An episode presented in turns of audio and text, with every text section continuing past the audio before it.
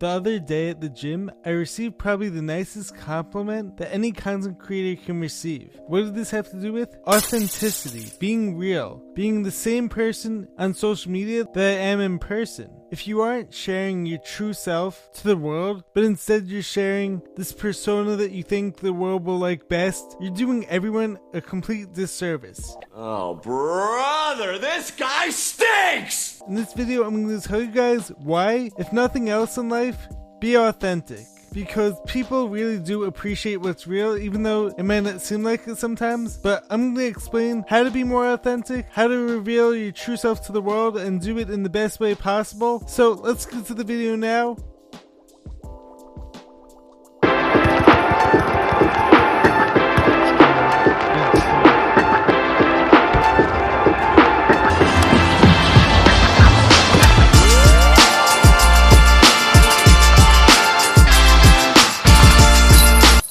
What's happening fam, Jared Weiss back here with another video on the Jared and James channel. If you guys know that, must mean that you're not subscribed to the channel so you know what to do. Smash that subscribe button, be sure to leave a like, drop a comment, let me know what you guys think of this video, and make sure to follow me on every platform I post regularly everywhere. So check me out wherever you guys listen to content, wherever you guys follow people.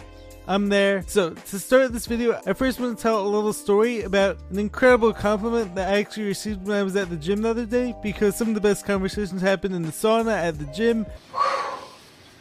It's like a sauna in here. And so the other day I was talking with one of my gym bros and he started saying to me the reason why he really loves my content and the reason why I actually motivate him so much is because I'm totally authentic. He sees the same person online that he speaks to in person every day. He was saying to me how, with a lot of other content creators out there, you can just tell that like these people, all they want to do is just drive a Lamborghini. Welcome to my crib. The good life, the way the other half lives. Even a superstar Mac Daddy fish like me has to have the basic necessities. Yeah, like money.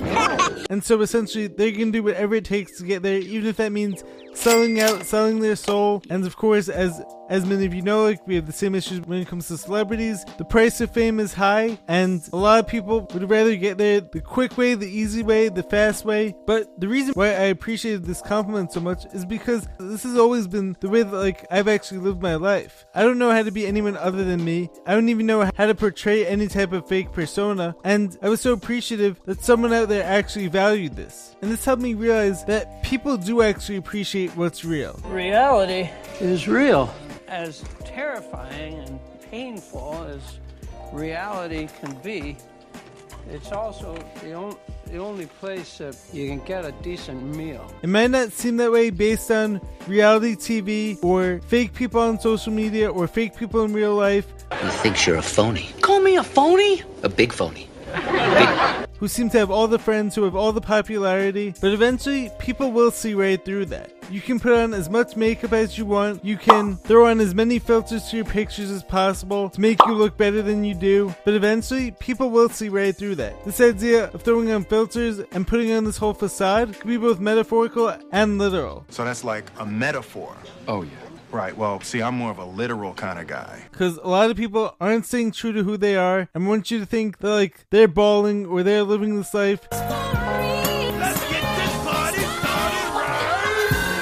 that they really aren't and they're actually living a lie. I am not a real shark slayer. I lied. and I'm not a real financial advisor. I believe that all of us have this BS detector built within us, but it often gets shut down from a young age, whether by the school system or by our peers. As I'm always talking about, we all have this this programming that's being shoved down our faces, or this fear mongering coming from the news media, which gets us to turn off our BS detector and to allow this fakeness and the lies to come in. But it is there. We do have it. Something that I've actually found really interesting when I'm having conversations with people, whether it be at the gym or on social media or with my friends and family, I have plenty of people who I talk to telling me how they inherently know what's best for them. As I'm always saying, the truth is always going to resonate higher than a lie. It's always going to be a higher frequency, higher vibration. And these people know how badly they want to get on the spiritual path. Inner peace. Inner peace.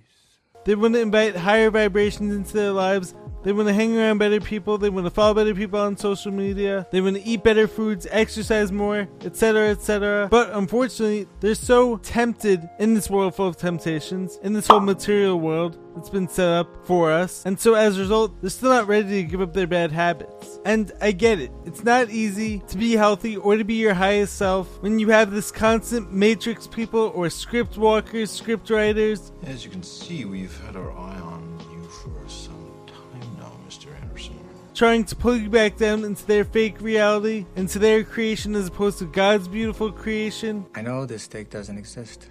The Matrix is telling my brain that it is juicy and delicious. Ignorance is bliss. But I believe that although algorithms value drama, people value authenticity. And yes, of course, people are attracted to drama. It's definitely innately built within us for people to be attracted to whatever thrills are out there or to whatever stirs up the most emotions within them. But what is it that humans actually value at the end of the day? Beneath this superficial, need to be enticed by this fake drama that's out there. Deep down, I'm really superficial. I think we all know exactly what we really value, which is truth, authenticity, kindness, love, compassion. We value what's actually real, and as you start to strip away some of this programming, you start resonating at higher frequencies, and your BS detector actually starts working again. And as a result, you don't fall into these traps as often of just going for whatever the most dramatic thing on social media or on TV is.